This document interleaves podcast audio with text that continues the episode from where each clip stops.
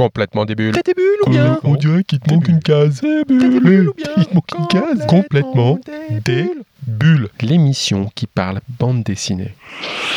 En bande dessinée, lorsqu'une nouvelle série débute, il faut installer une ambiance et des personnages.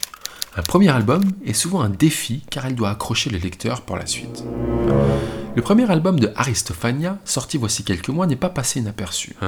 Il faut dire que de la heroic fantasy dans un décor du sud de la France, ce n'est pas si commun. Nous avons rencontré Joël Parnotte, le dessinateur de cette nouvelle série. Salut Joël. Salut. Aristophania, mais quelle série? Comment tu la présentes, toi, cette, cette série, ce premier album, euh, cette nouvelle, ce nouveau projet BD Oh bah moi je dirais que c'est un conte euh, fantastique où en fait on, on s'appuie sur les codes du conte, mais on les revisite aussi, on, les, on essaie de remettre ça à notre sauce. Et on a notre particularité, c'est un petit peu d'avoir essayé de situer ça dans le sud de la France, là où en général euh, quand on parle de fantasy, on pense beaucoup anglo-saxon, peut-être à Londres. Alors du coup, Mais- on parle de French Fantasy? Voilà, c'est pour ça qu'effectivement on a parlé de French fantasy sur, euh, sur le petit sticker qu'il y a sur l'album. C'est un peu ça la définition, c'est parce que euh, c'est avec un peu euh, l'accent de la canebière. Oui, voilà, ouais, l'accent de la canebière, puis tout l'espèce de, de les personnages étranges qu'on peut trouver là-bas. le- ça fourmille de plein de, de petites anecdotes aussi dont on a pu euh, se servir pour construire les personnages.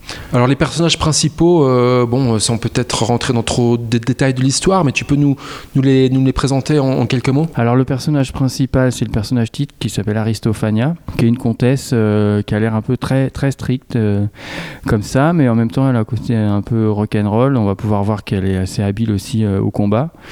Donc euh, c'est un personnage un, un peu mystérieux comme ça de premier abord, mais après on va en découvrir toute la complexité Un au fur et à mesure de Mary l'histoire. Poppins aussi. Oui, ou- c'est ça, oui, oui, complètement assumé. Il y a un petit côté Mary Poppins.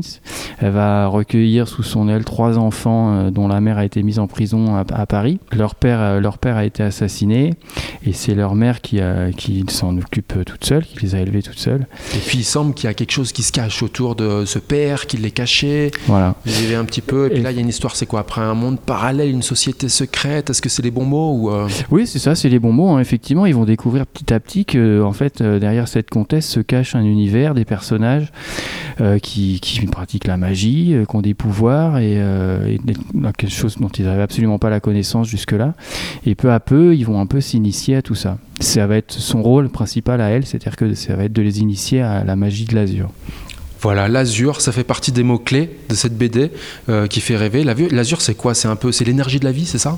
C'est ça, c'est une espèce de fluide. C'est un peu comme on peut mettre du carburant dans une voiture où nous on va pouvoir, on va s'alimenter pour avoir de l'énergie. Ben là, en fait, l'énergie qui leur permet d'avoir ces pouvoirs et de les, déployer, c'est l'azur. C'est un fluide qui circule dans l'eau que moi j'ai matérialisé par ces, ces espèces de petites bulles jaunes qui s'échappent de l'eau comme ça. Ils s'en imprègnent et ça les recharge et derrière ils ont l'énergie suffisante pour euh, pouvoir déployer leur. Bon, puis il y a un côté un peu euh, manichéen, le bien, le mal. Il y a des gros méchants dans cette BD aussi. Voilà, il y a aussi effectivement le bien, le mal. On est là, on revient aussi sur les codes du conte avec euh, le, le grand méchant et puis le- il y a le côté obscur aussi, euh, un peu comme dans Star Wars. On se sert aussi de ça. Donc C'est marrant que tu dis ça parce que je trouve que Aristophania, elle a un petit côté maître Yoda. Oui, oui, oui, oui. Ben, non, mais c'est ça. Effectivement, euh, c'est la sagesse et euh, elle va essayer de- d'enseigner euh, la clairvoyance, justement, bah, la Ouais, puis c'est une sagesse. vieille dame, mais quand elle s'énerve, ça castagne, quoi. Ah bah non, c'est clair qu'elle se laisse pas faire. Effectivement, euh, bah, il y a une scène notamment où on la voit en, prise, en, en prise avec trois, trois costauds et ça fait... bon, il y a un des grands méchants s'appelle le dératiseur. C'est quoi? C'est juste un tueur de rats ou... Le dératiseur, oui, ah bah là on voulait trouver un personnage qui était un peu haut en couleur, donc euh, c'est Xavier qui a eu cette idée de ce type euh, qui se nourrirait de rats et qui en aurait accroché sur lui. C'est pour lui donner un côté effrayant, un peu dégoûtant. Et euh, on en a fait un des grands méchants. Bon, alors euh, Aristophania, c'est vraiment euh, le, personnage phare. Elle va essayer de prendre soin de, de ses enfants. Elle les emmène dans le sud de la France, et puis euh, dans une propriété euh, qui a l'air magique. Et euh, elle les interdit de sortir de cette propriété. Pourquoi? Elle sait qu'ils sont en danger ou? C'est ça. C'est que si elle, elle peut les protéger dans le cadre de sa, propriété, parce qu'effectivement, il y a une sorte de ceinture d'azur qui protège tous les, tous les gens qui sont à l'intérieur. S'ils en sortent, ils échappent à cette protection et du coup, ils sont exposés à, tout le, côté noir et le côté sombre de la magie de l'azur.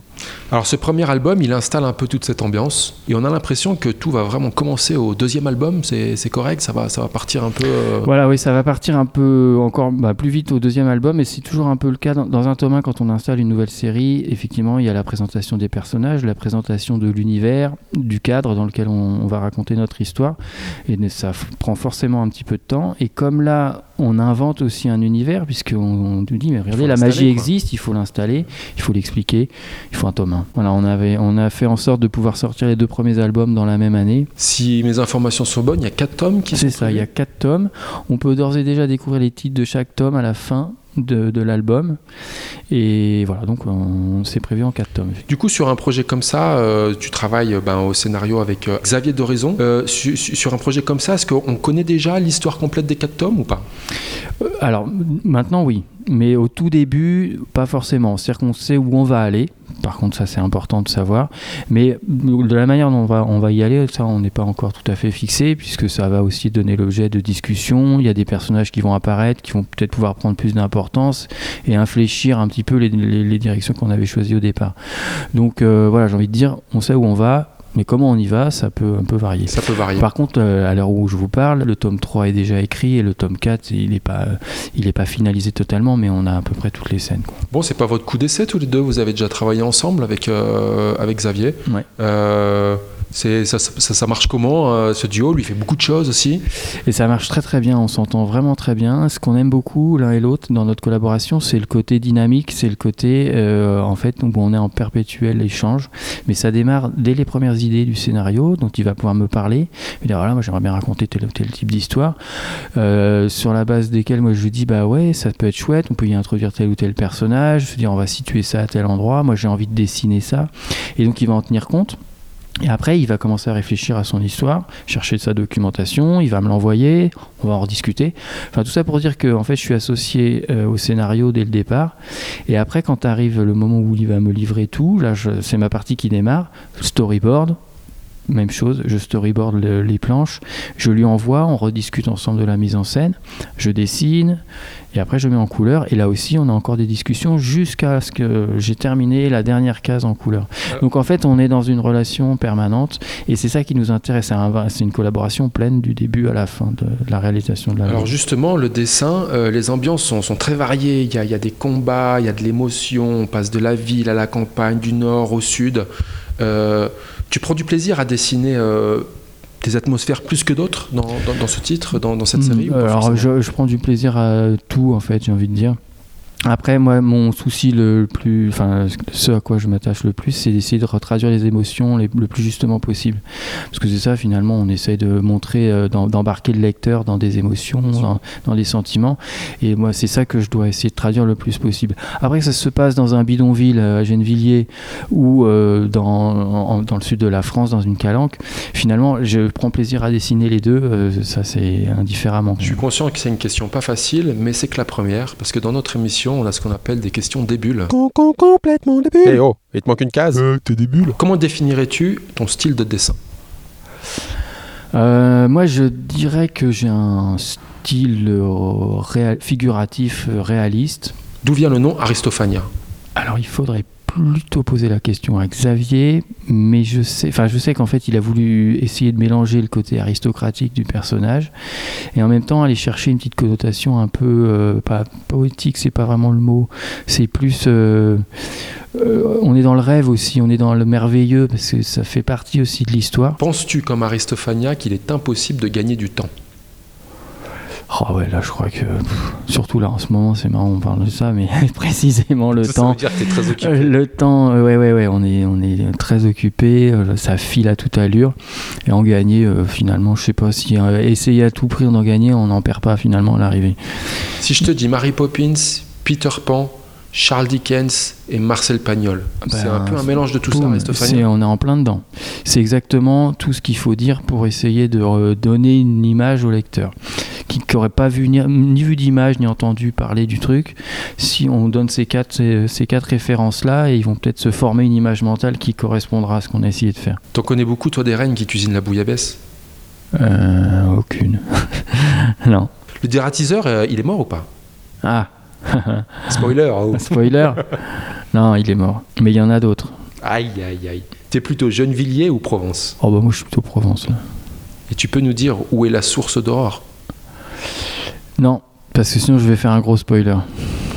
Merci beaucoup. Bah merci. Et pour finir, la sélection de quelques albums que nous vous conseillons si vous souhaitiez vous caler une petite bande dessinée tout prochainement. Et ce mois, c'est un spécial biographique. On commence avec Charles Eugène de Foucault, ou l'histoire d'un homme que certains crurent fou et d'autres pensaient admirable. Début des années 1900, l'homme a tout pour vivre tranquillement comme un anti. Mais, se sentant vide de sens, il part en quête d'une paix intérieure loin de toute possession. Et c'est dans le désert qu'il trouvera sa voie, entre guerre de tribus, guerre de religion et influence coloniale. L'homme devenu une sorte de pasteur gagne le respect même s'il dérange. Pour certains, il deviendra un véritable guide. Mais il intéressera aussi la Royal Geographic Society en répertoriant de nouveaux itinéraires dans la région nord-africaine. Et il suscitera même l'intérêt de journalistes américains. Foucault, homme de paix, mais aussi personnage torturé par les démons qui l'habitent. Cette BD nous montre le destin et l'obstination d'un homme en quête de lui-même. L'album s'intitule Une tentation dans le désert. C'est de Jean Dufaux et Martin Jamard aux éditions d'Argo. On continue avec Voltaire, le culte de l'ironie. On découvre la vie et les combats de François-Marie Arouet, dit Voltaire. Jeune poète libertin, ce fils de notaire était destiné à une carrière de droit, mais le jeune homme refusera la voie tracée par son père. Le con. Depuis Racine, il n'y a plus de grands auteurs dramatiques en France. Et Voltaire est bien décidé à combler ce vide. Un portrait toutefois nuancé de cette figure majeure des Lumières qui aidera à l'émergence d'un nouveau mouvement littéraire et philosophique en s'opposant à la superstition, à l'intolérance et aux abus de l'Église et de l'État. Un dessin qui passe aussi par la Suisse et bien sûr par Ferney. Ferney-Voltaire. Une BD de Philippe Richel et Jean-Michel Buriot aux éditions Casterman. On finit avec Chaplin. C'est l'histoire de Charlot, bien sûr, mais surtout le destin hors norme de Charles Spencer Chaplin, né pauvre dans le Londres du fin 19e. Doué, déterminé, exigeant, le jeune artiste partira tenter sa chance aux États-Unis.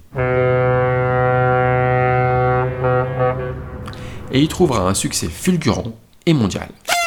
Ses films muets marqueront le monde du cinéma, mais pas que. Son comique inspirera des générations et son engagement dans des films comme Les Temps modernes ou Le Dictateur le feront rentrer dans l'histoire. Mais l'homme était aussi complexe, avec ses doutes et ses défauts. Cette biographie en BD raconte tout. L'enfance, le cinéma, les femmes, le succès, l'exil et la paix retrouvée en Suisse avec Oona, sa dernière femme et leurs huit enfants. Y a pas le faux là. Un mythe en BD, c'est de Bernard Sfizen et Bruno Basile aux éditions Dupuis. Et dans notre sélection album alternatif, voici Farinet, le faux monnayeur. Un personnage célèbre des montagnes du Valais et du nord de l'Italie.